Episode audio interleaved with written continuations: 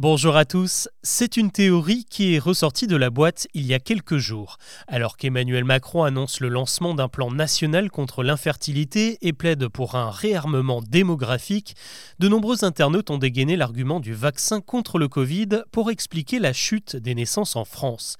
Sur Twitter ou Facebook, certains estiment que c'est l'administration des vaccins qui empêcherait aujourd'hui de nombreux couples d'avoir des enfants, notamment parce qu'il perturberait le cycle menstruel des femmes.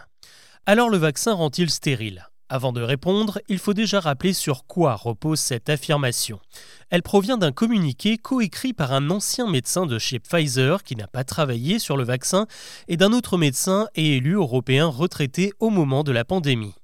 En décembre 2020, juste avant l'injection des premiers vaccins, ils ont écrit à l'Agence européenne du médicament pour la prévenir de leurs doutes concernant le produit. Ils craignaient que le vaccin qui aide le corps à combattre les protéines du virus ne combatte également une protéine de la même famille, la syncytine, responsable de la formation du placenta. Une question qui, selon eux, méritait de plus amples études sur le sujet. Et c'est cette simple mise en garde qui a servi à alimenter la théorie. Elle a été montée en épingle par certains médias comme François, qui n'est d'ailleurs plus considéré comme un service de presse à cause de ses thèses complotistes. Il n'y a même plus un seul journaliste chez François depuis 2019. Pour revenir au courrier des deux anciens médecins, eh bien il se trouve qu'ils ont été en partie écoutés et que plusieurs études ont été menées sur un possible rapport entre l'infertilité et l'administration du vaccin.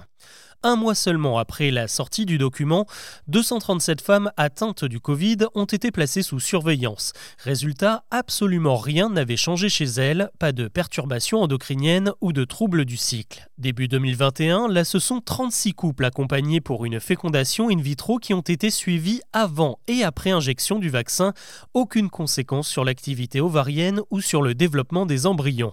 Quelques mois plus tard, 45 hommes se sont pliés à une analyse de sperme. Une fois, avant et après injection, aucune différence n'a été notée.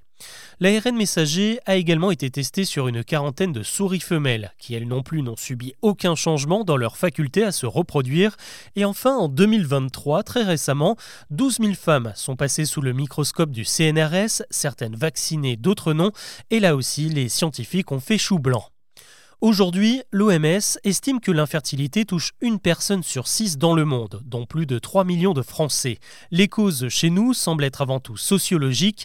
Avec l'allongement des études et des carrières à mener, les femmes font des enfants plus tardivement qu'avant. En 1965, le premier bébé arrivait en moyenne à 24 ans. Désormais, c'est plutôt autour de 31 ans, un cap qui concorde avec la baisse de qualité des ovocytes. Il existe aussi de nombreux problèmes physiques, une ovulation déréglée, syndrome des ovaires polykystiques ou encore l'endométriose. Et évidemment, les femmes ne sont pas les seules en cause. La qualité du sperme chez les hommes est en chute libre. Sa concentration en spermatozoïdes a chuté de 50% en l'espace de 50 ans. Selon les scientifiques, les facteurs sont nombreux, entre les perturbateurs endocriniens qui nous entourent dans notre environnement, les pesticides, le stress et un manque de dépistage, la stérilité s'est doucement érigée en nouveau mal du siècle.